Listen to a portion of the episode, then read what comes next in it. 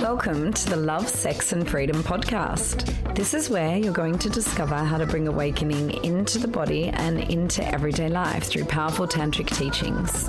Get ready to release, open, and step into your true power.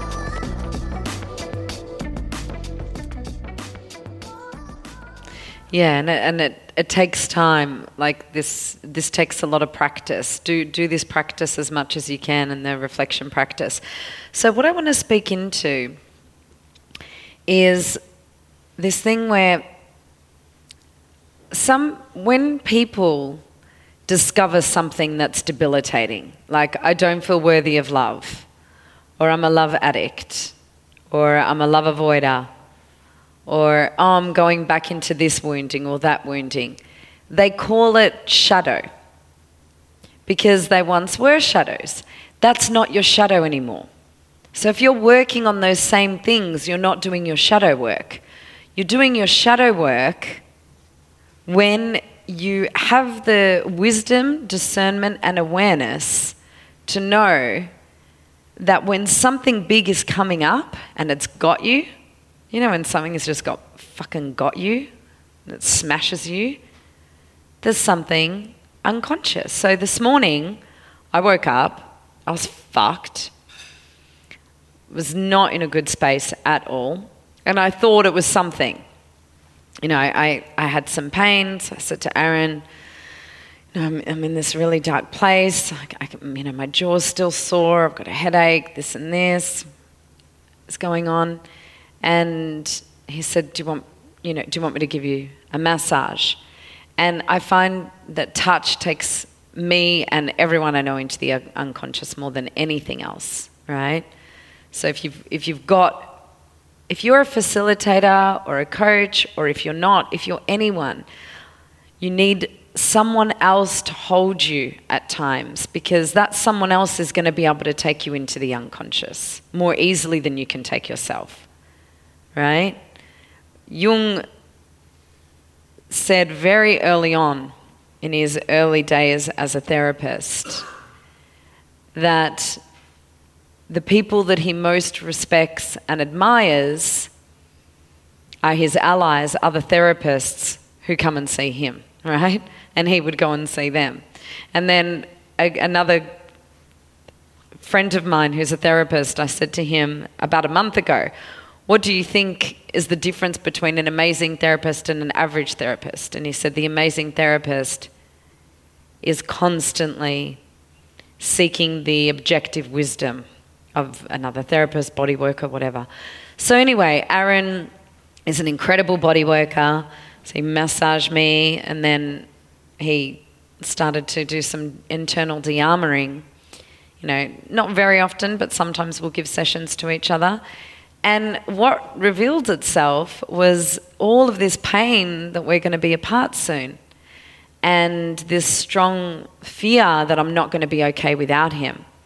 Now, I had no idea that that was there until my body was touched, right? And then, you know, the other day when I had a session with Michael, and he was bringing a lot of presence to different parts. Can you girls present? Um, he was bringing touch to my body and different sensations that I was experiencing, and a lot of presence there, which supported me to go, you know, into what was underneath that. And I opened my eyes and I saw this trippy picture, went into the void, and then I had all of these visuals of different relationships I had. And something was coming up around when I had cervical cancer, my cervix was removed. He was working with the scar tissue. And I had this huge realization. And I had this memory that I'd never had before of the moment that I decided that being in my feminine wasn't safe. And I was able to then go to that shadow of the feminine that felt helpless and made that decision, ask her what she needed and, re- and connect to her. So basically, I've worked with so many shadows, right? And what I'm always interested in, if ever I'm in a space of like feeling stuck, which isn't very often because I've worked through so many shadows. But this morning I was definitely stuck, right? And it's like, oh, wow. That's what was there, but I'm deliberately going in. So there's this space that starts to enter your life when you're committed to shadow work, which goes beyond talking about the same shit you always talk about when your stuff comes up in relationship, which goes beyond the same shit you always talk about around money and around your job or your friendship circles or your ex, where you're like, okay, there's a lot of energy here. This is tough. There's something unconscious happening. I need to dive in. And if I can't support myself, I need the support of someone else. And the most self supportive tool is that first one when someone triggers you, scanning your body, feeling what's triggering inside of you. Where is that in me? Because it's not as hard as the feed the demons. The second one is feed the demons for yourself.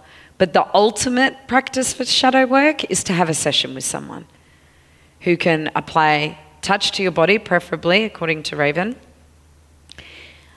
and who can see what you can't see. And you know, the best thing that you can do if you're having problems is turn to someone you trust and say, okay, this is happening and this is happening. What am I not seeing? Because I'm really charged here. And then actually listen.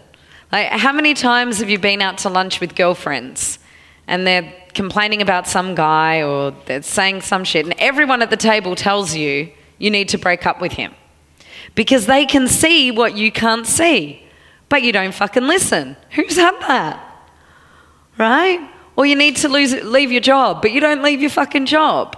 Or you need to get a life and so stop being so dependent on him, but you don't get a life and stop being so dependent on him. You need to stop being a cunt and stop running from her. But you don't stop being a cunt and stop running from her. So the next thing is you actually have to listen to that advice, which takes humility. To go to someone in the first place takes humility. In the manual, I've given you all the allies I found for the collective shadows so that you don't have to do that much work. I mean, your allies could be different, but I'd say they're around the same. And I spent a lot of time feeding demons, so you can reap the benefits of my hard work.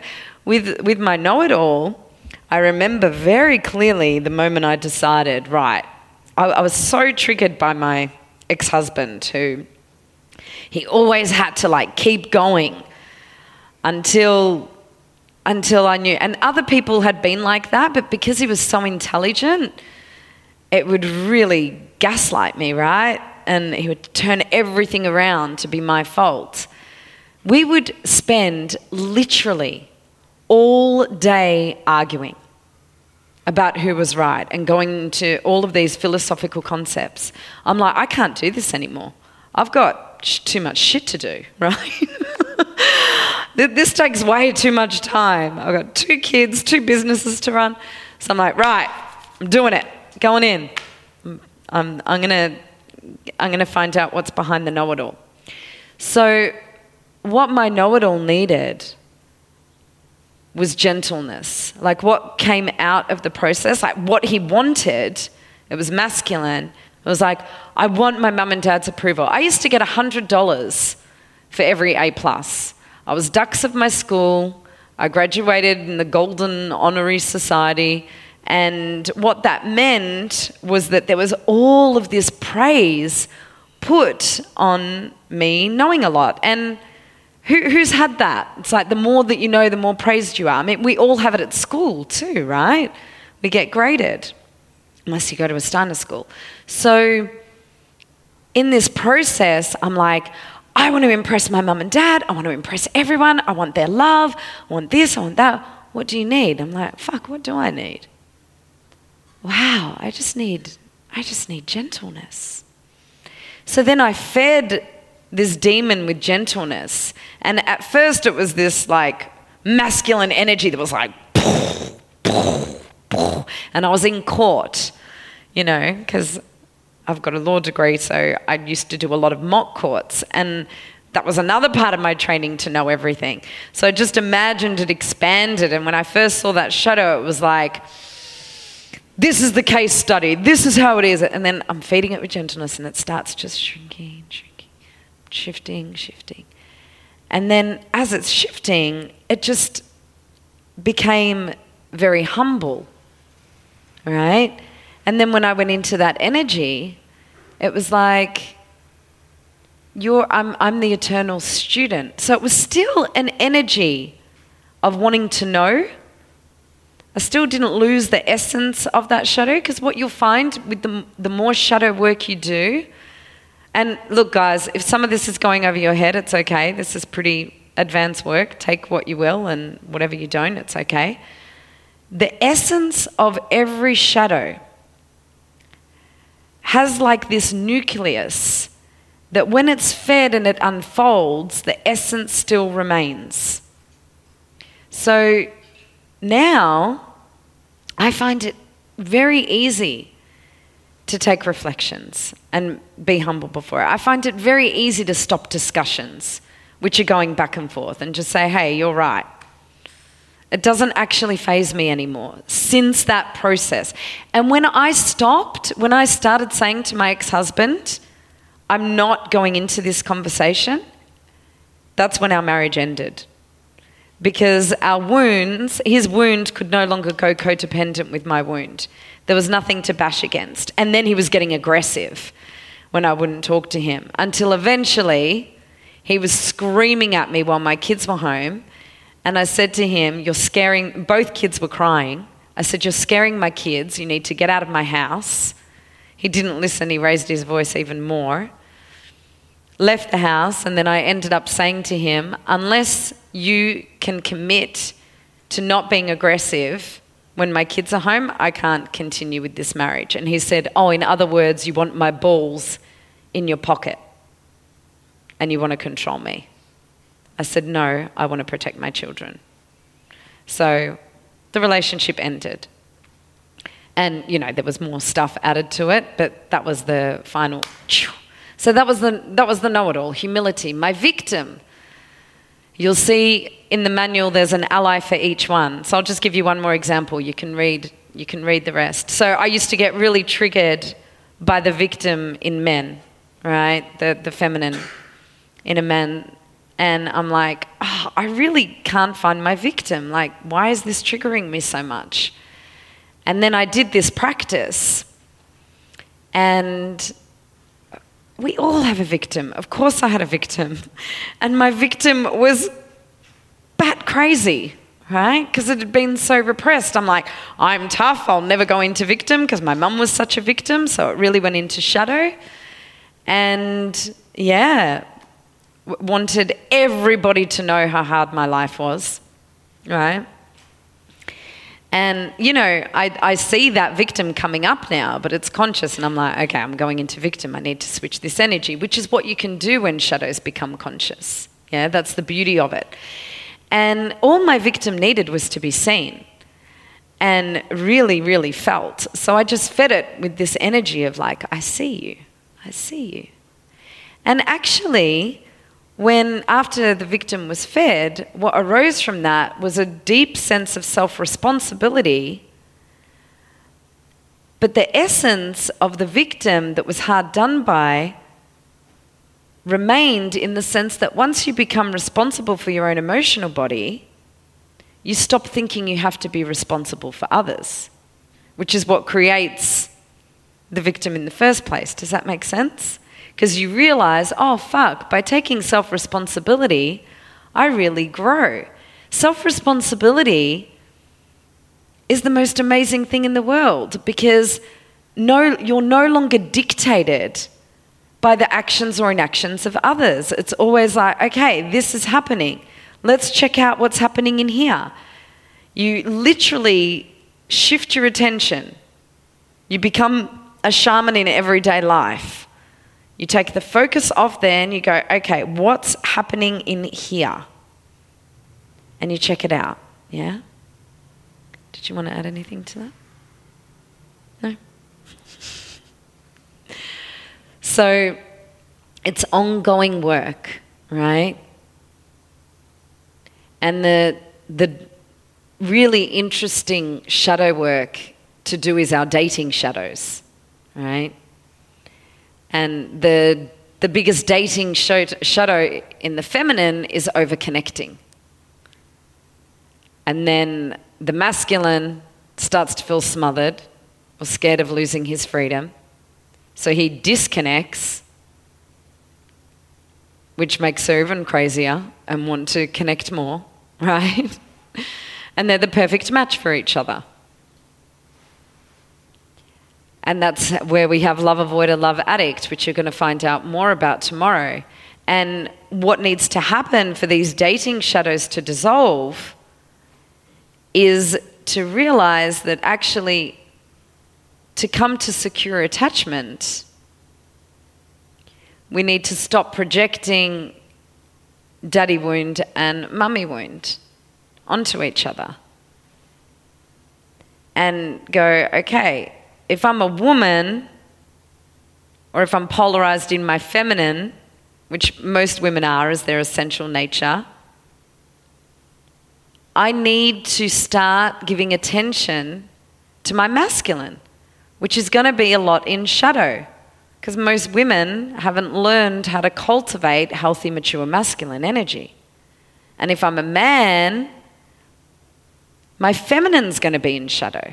Like, if shadow work 101, you're in a male body, start working with your feminine. And Aaron does amazing work with the feminine in man. He's got a journey called the initiation journey coming up. So if you really want to do deep shadow work and discover who your feminine is and you're in a male body, then I strongly suggest that you do his initiation journey. I also strongly suggest that. Mm-hmm. You found Scarlet, didn't you? It's, it's pretty intense. I'll tell you straight up, but it's uh, definitely worthwhile for sure.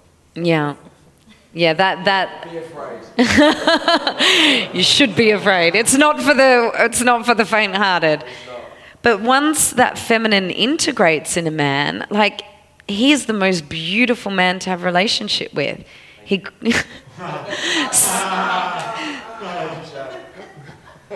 I'm talking about Aaron. I don't know about Joe. I reckon he's all right. Um, because he cries all the time, but then he's still strong and certain. He gets vulnerable with me. He shares. He knows how to say sorry. He can ask for what he needs. And of course, he's not perfect. No one is. But there's this beautiful maturity where, you know, she can be playful, she can be vulnerable, she can be sweet, she can be emotional. And my feminine likes having another feminine to play with and to share with and who empathizes with me. And then my masculine, because I've done a lot of work on my masculine, can be really direct and, you know, steer the ship sometimes, be present, have that strength and stability. And what happens in relationship where there's really good polarity, right? And you can really feel like you, you, guys probably can't feel it when we're teaching as much, but outside of the workshop space, I'm very, ah, I need my feminine with him. And he's majority of the time in his presence and strength. So there's still that polarity because the depolarization that happens when the contrasexual self isn't integrated doesn't damage our relationship. So, another complicated concept. I'll explain a little bit and then I'll give you guys a break from shadow work and we'll get to fun stuff about the tantric massage tonight. So, if my masculine was underdeveloped and his feminine was underdeveloped, right? None of us are going to feel safe in the relationship. And what do you think becomes the dominant energy in any human when you don't feel safe? Masculine or feminine? Pardon? No, like out of masculine or feminine? Masculine. Right. I don't, it's like the feminine's like, ah, ah, and then the masculine comes in like a guardian. It's not safe to be in the feminine. Here I am. I'm going to be my masculine, right? And then the dude is in his masculine. They're both in their masculine. But then, if the woman's masculine is enough of a prick, that masculine's going to put him in his wounded feminine. And now we have the foursome. And now we have the shadows really playing out. What's the foursome? We're having a relationship. There's two of us Aaron's masculine, my feminine. That's the most obvious energy. But the invisible partnership is his feminine and my masculine. So there's four of us my woman, his man, his woman, my man. And if I don't have a well developed masculine and he doesn't have a well developed feminine, these two are just going to be creating chaos. And then our guardians are going to be up. And we're either going to fight like dogs, both trying to be right, become mates and not have sex. Right? And that's where most relationships are at. Most relationships are either two masculine energies fighting each other, trying to be right and in defense and protection until it gets so tiring that they fuck and have really good sex because of all the tension created from the fighting. And we have the wonderful push pull dynamic, right? Of overly passionate relationships that are codependent. Or we have the underpassionate relationships where the safety of both people being in their masculine means let's do this like a team. Let's get a house, let's have kids, let's do life. This is your job, this is my job. When we get home from our job, we put television on, then we both fall asleep. Once we put the kids down, in an exhausted slumber of a passionless marriage. Who, whose parents had a passionless marriage like that?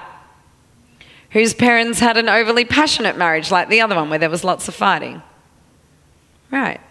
Whose parents had a beautifully secure relationship where passion, beauty, and friendship was alive and well? Nice. Very lucky woman. If, are you single? Okay, any single guys, you need to get onto that shit. it's time. All right, so I reckon we're done with shadow work, but any questions about dating shadows? We're going to go more into relationship tomorrow. Dating shadows, shadow work. Yep. Mm-hmm. Mm-hmm. So, what the addict needs, and this is in the manual, the ally of the addict is self care, right? So, I remember as well when I did this practice, my addiction was love addiction, addiction to mystical shamanic teachers who could take me to God. it was quite a fun addiction. And, and then what, what my addiction needed to be fed with was God energy, right? And then after I'd been fed with that and I came into it, I felt very cared for. I'm like, oh, I need to take care of better care of myself. What's going to take better care of myself? Connecting to God. So I'll get addicted to connecting to God myself instead of on the outside. And that's my self care practice. So I choose addictions that take me to God. You need to choose an addiction to replace your addiction with something that gives you the same feeling that the addiction gives you. So if you're a man and you're addicted to pot, what you're actually addicted to is finally feeling some feminine flow. So you're probably overly polarized in your masculine, right? So you need to get addicted to something that's healthy for you, that's going to put you in your feminine flow, like maybe dancing or self pleasuring in a certain way or whatever it is. Do you mind sharing what your addiction is? Food. So, what, who else has food addiction? It's like such a huge addiction, hey? Because it just like, so good at stuffing those emotions down. So, how does it make you feel?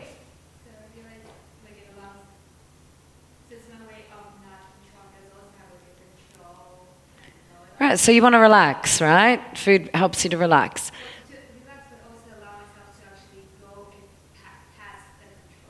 Yeah, which is the opposite to control is relaxed. The system is completely relaxed. So you need to get addicted to something that's going to put you in a parasympathetic state, right? So things that take you into parasympathetic state, breath of fire, nature, um, different pranayama techniques, sauna, sauna and cold plunge. But it has to be something you enjoy, right? Uh, there's, I don't know if you know about Healy, but there's certain programs on Healy that take you into that state. And then just whenever you're changing a pattern, it takes about 30 days to rewire. So there's going to be, whenever you're changing anything, it's not going to be easy. So that's where your yoga needs to come in, right? Spiritual discipline. Every time I want to eat and or overstuff myself, people either overstuff or understuff to not feel. Right? Because when you're not eating, you ascend. When you're eating lots, you right? Both ways, you're not feeling a lot. And it'd be interesting to go deeper with that because usually food addiction is also I don't want to feel. It's, it's another, another side of the same coin. So, yeah, whatever, whatever that addiction is, you're going to have to practice discernment, awareness, and discipline, right? And all of these shadows when you become aware of them. So you'll see in the manual I've written out hidden motives. so good to be aware of hidden motives where, okay, I, I might say to Aaron, Oh, I'm really, really sick and I need you to stay home today. And actually, my hidden motive comes from a place of I'm afraid to be alone, or I'm scared he's going to fuck someone, or something like that, right? Or a hidden motive, like I might say to Aaron, Oh, um, I think that you should set up an event. It'll be really good for us because I feel like the people of Ubud need to own their darkness. So let's run Own Your Darkness. But my motive is actually greed. And instead of saying, hey, I want some money, can you set up an event? and that, that happens a lot. We're full of shit. So when you start examining hidden motives, you stop being full of shit. You're, you're more honest about them. Yeah, I think just two, two last points before we close on shadow. Um, one, one of the best things that I, I, learned, I did a master's in spiritual psychology in my early 20s. And one of the principles that really stuck with me is utilize life as a, as a school. So that means all of the people, places, and experiences that you're, like the moment you leave here and you go back into life, everything that's there you've created in one way or another. And you can run a million different stories about why it's there, but if you can actually utilize the people that are in front of you in business, in relationship, parents, all that, and instead of the place of, oh, wow, this is really intense, look, utilize that place of, wow, can I enter life from the perspective of not always being in school, but really, what is it that they're showing me that I haven't owned within myself? and that's you know in and you take that into your day-to-day living it really starts to change the way in which you're observing the world around you and the second part is we didn't really go into it but i'll just name it briefly is golden shadows and and golden shadows are uh, massive because often when we speak about you know shadows it's usually like going into the underworld and going into these dark abyss places and that's beautiful but notice when you put people on a pedestal. So the th- two things: where do you put somebody in, in, a pit, and where do you put somebody in a mm-hmm. pedestal? And when you can recognize the differentiating points of both, both of that, they're both parts of yourself that you have projected out that you haven't owned. And so that when you pedestal somebody and you're like, wow, oh my God, they're amazing begin to, and, and I'll show you uh, some really beautiful practices more in a uh, mind state of how to actually begin to own all of that inside of you. The shadow piece is more like the deep parts happening at, you know, at the third chakra. But as you're integrating all of that, the mind also has to learn how to, how to find balance within it. So the part of the golden shadow is recognizing who is it that when you see them, you're like, oh my God. And you might not even have that recognition, but you're often drawn to it. So we start to notice in life as a classroom what is it that I'm repelled by and what is it that I'm attracted to. And literally, you're repelled by it. So I, I carry around these two magnets because if I do positive and positive, they don't like this is a positive and this is a positive. I feel a force that doesn't let them come together. If I go like this, it comes together. So if I'm repelled by something, then I haven't owned it. If I'm attracted to something, I'm usually haven't owned it. So just start to recognize in your train of thought and how your body is feeling in association to different people around you. And that is really a gateway to plummet into the, the whole sphere of what shadow work really is. Mm, beautiful. So close your eyes right now. Think of someone in the room that you've compared yourself to in a way of like, oh, I wish I could be more like them. Or they're so amazing. What's the quality in them that you're really attracted to. Oh, she's so sensual. She's so sexy. She's so smart. Specific quality. He's so strong and stable, but not like you're just observing it. There's a big charge. Like, you, you want to get to know that, but you want to be close to that person. You want to be like that person. You want to learn from that person. You wish you were that person. You're not just observing, right? Whenever you're talking about shadows, it's big charges. They are a reflection of you. They are a reflection of you.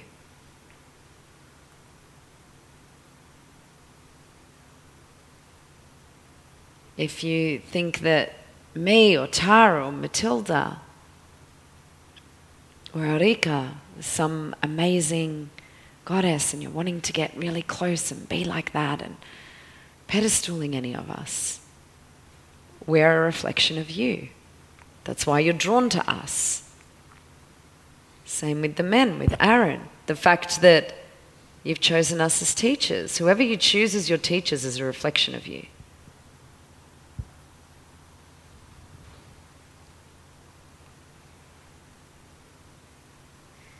Opening the eyes.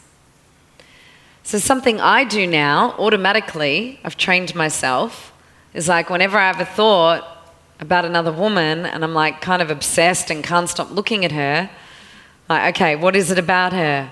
Oh, wow, she moves so beautifully. And the old me would be like, I wish I moved like that. And what if Aaron's going to like her more than me?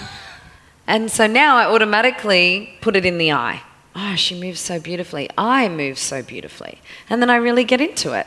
Yeah? So it's, it's something fun.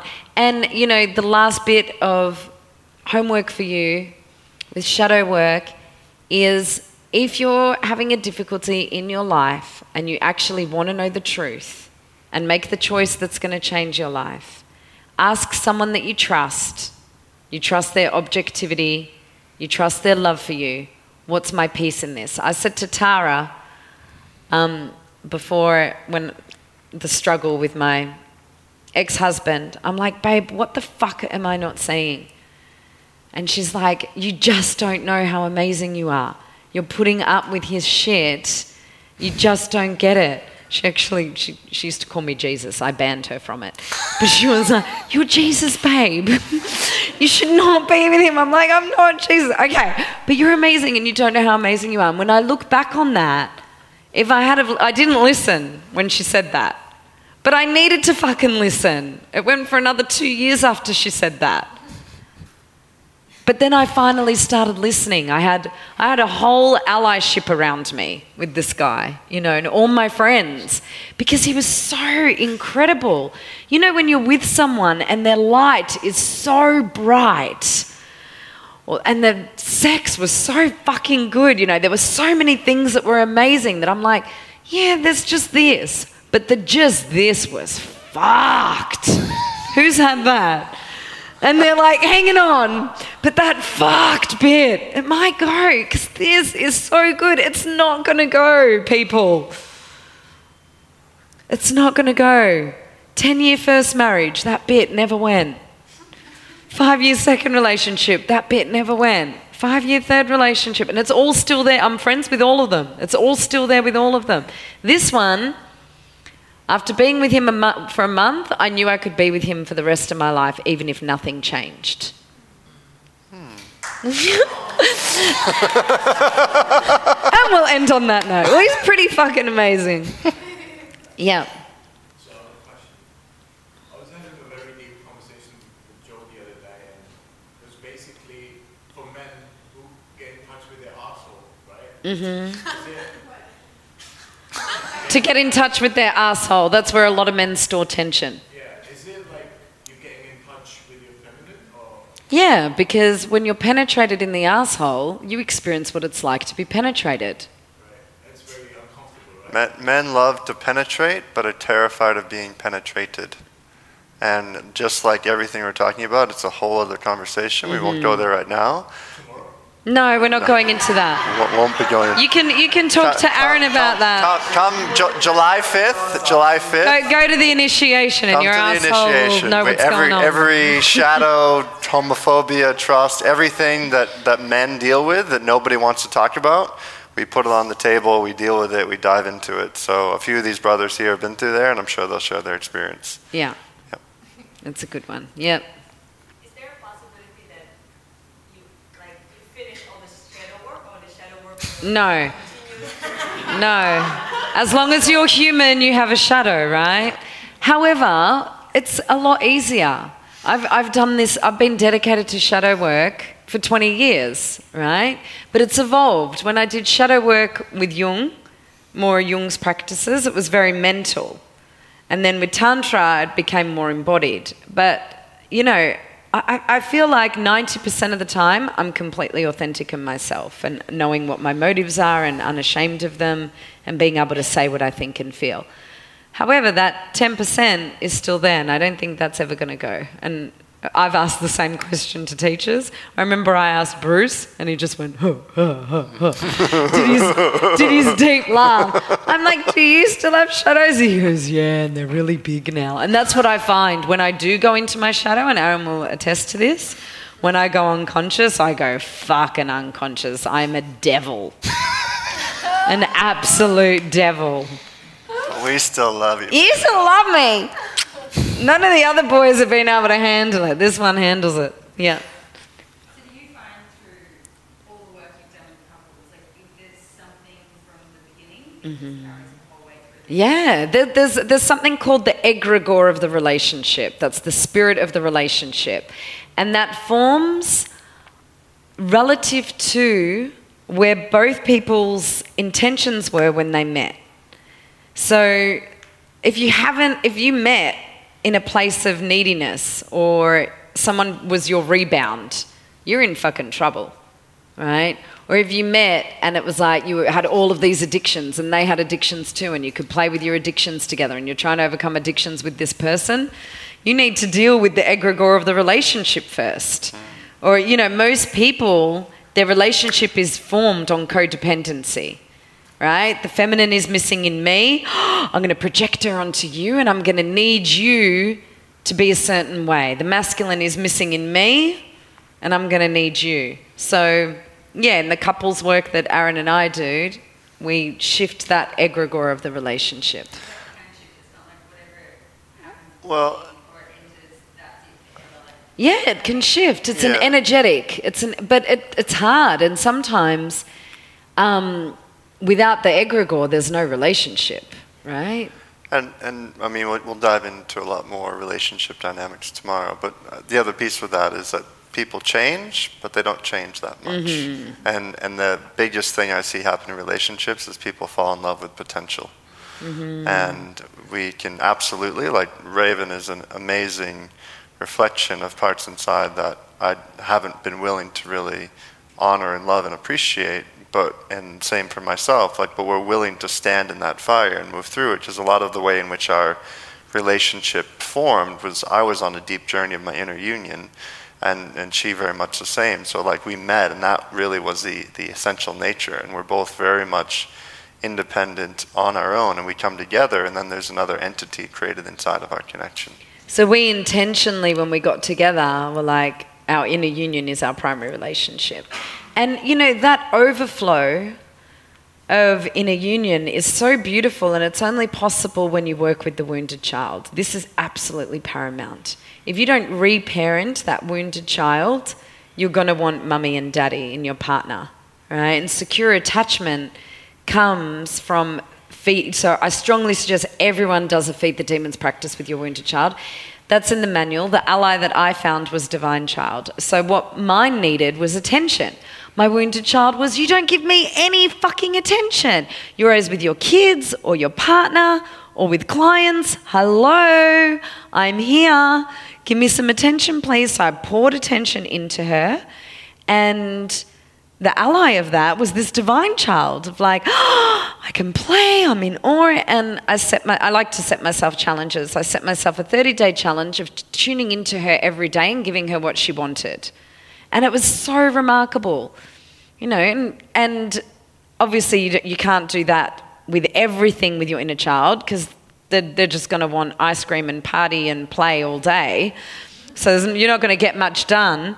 But if you just do it for 30 days, I find that if you do anything for 30 days, it's going to take swing the pendulum the other way so that you can come into balance when you're really disconnected from something. So I spent 30 days in my masculine and letting my masculine make all the choices. I went to gay clubs, fucked lots of women, got into a relationship with a woman after that, and just really, all right, I'm a dude. What would my dude do today? It caused some problems sometimes, but I went with it. I went with it. It's a 32 day, actually, is, is what science shows. Oh, sorry. I only did 30. Yep. 32 day. If you do anything for 32 days consistently, there's a change. Maybe I need that other two, babe, for chassis. Yeah, probably. Yeah, all right, we'll Yep. give it to you. okay, so tantric massage. Let me see the time. Great. All right. So, the beautiful thing about tantric massage for a man when he's receiving is that he finally gets to surrender, right? Because often a man is doing a bit more of the work. Has any, like, if you energetically fuck a woman from your masculine, afterwards you'll be like, who's found that when they've gone into their masculine as a, as a woman? It's, it's pretty wild. So they need a break, and tantric massage is a beautiful space where they can surrender. It's also a space where they can start to become more sensitive to touch and move towards more sensitization. It's also a space where they can get more in touch with their emotions because touch generally brings out emotions. And same for a woman. So, tantric massage opens the emotional body, it sensitizes the body, and it gives you a good framework for foreplay. Because what tantric massage is really is an erotic meditation. You're touching the body with a lot of awareness, and it's going to train you to slow things down. And the woman's going to start getting used to, wow, this is really beautiful. How open are you, ladies, after sensual touch for 20 minutes, right? And uh, lots of men say to me, like once Aaron and I start working with them in a love appointment framework where a timer is set and you have to actually have 20 minutes where there's no penetration and the woman's body is being warmed up and her heart is opening, that they can't believe how much more surrendered she is when it comes to penetration. So for the women in the room, ask for that. For the men in the room, give that to women. It's gonna it's gonna create much much deeper surrendered sex, and tantric massage is the training tool for slowing everything down. So we're gonna we're gonna guide you through the tantric massage. You're gonna get a transmission of it. Who has already found their partner? Okay, so the people who have already found their partner go on this side of the room, or the couples who are doing it together, and everyone else go to that side of the room. If any couples are undecided, that means you need to go together. So just go together. if it's that much of a head fuck, you need to go together. Thanks for listening to the Love, Sex and Freedom podcast. For more great free resources, in person and online workshops, and our retreats, Find us on Instagram and Facebook at Embodied Awakening Academy or visit embodiedawakeningacademy.com. See you next time.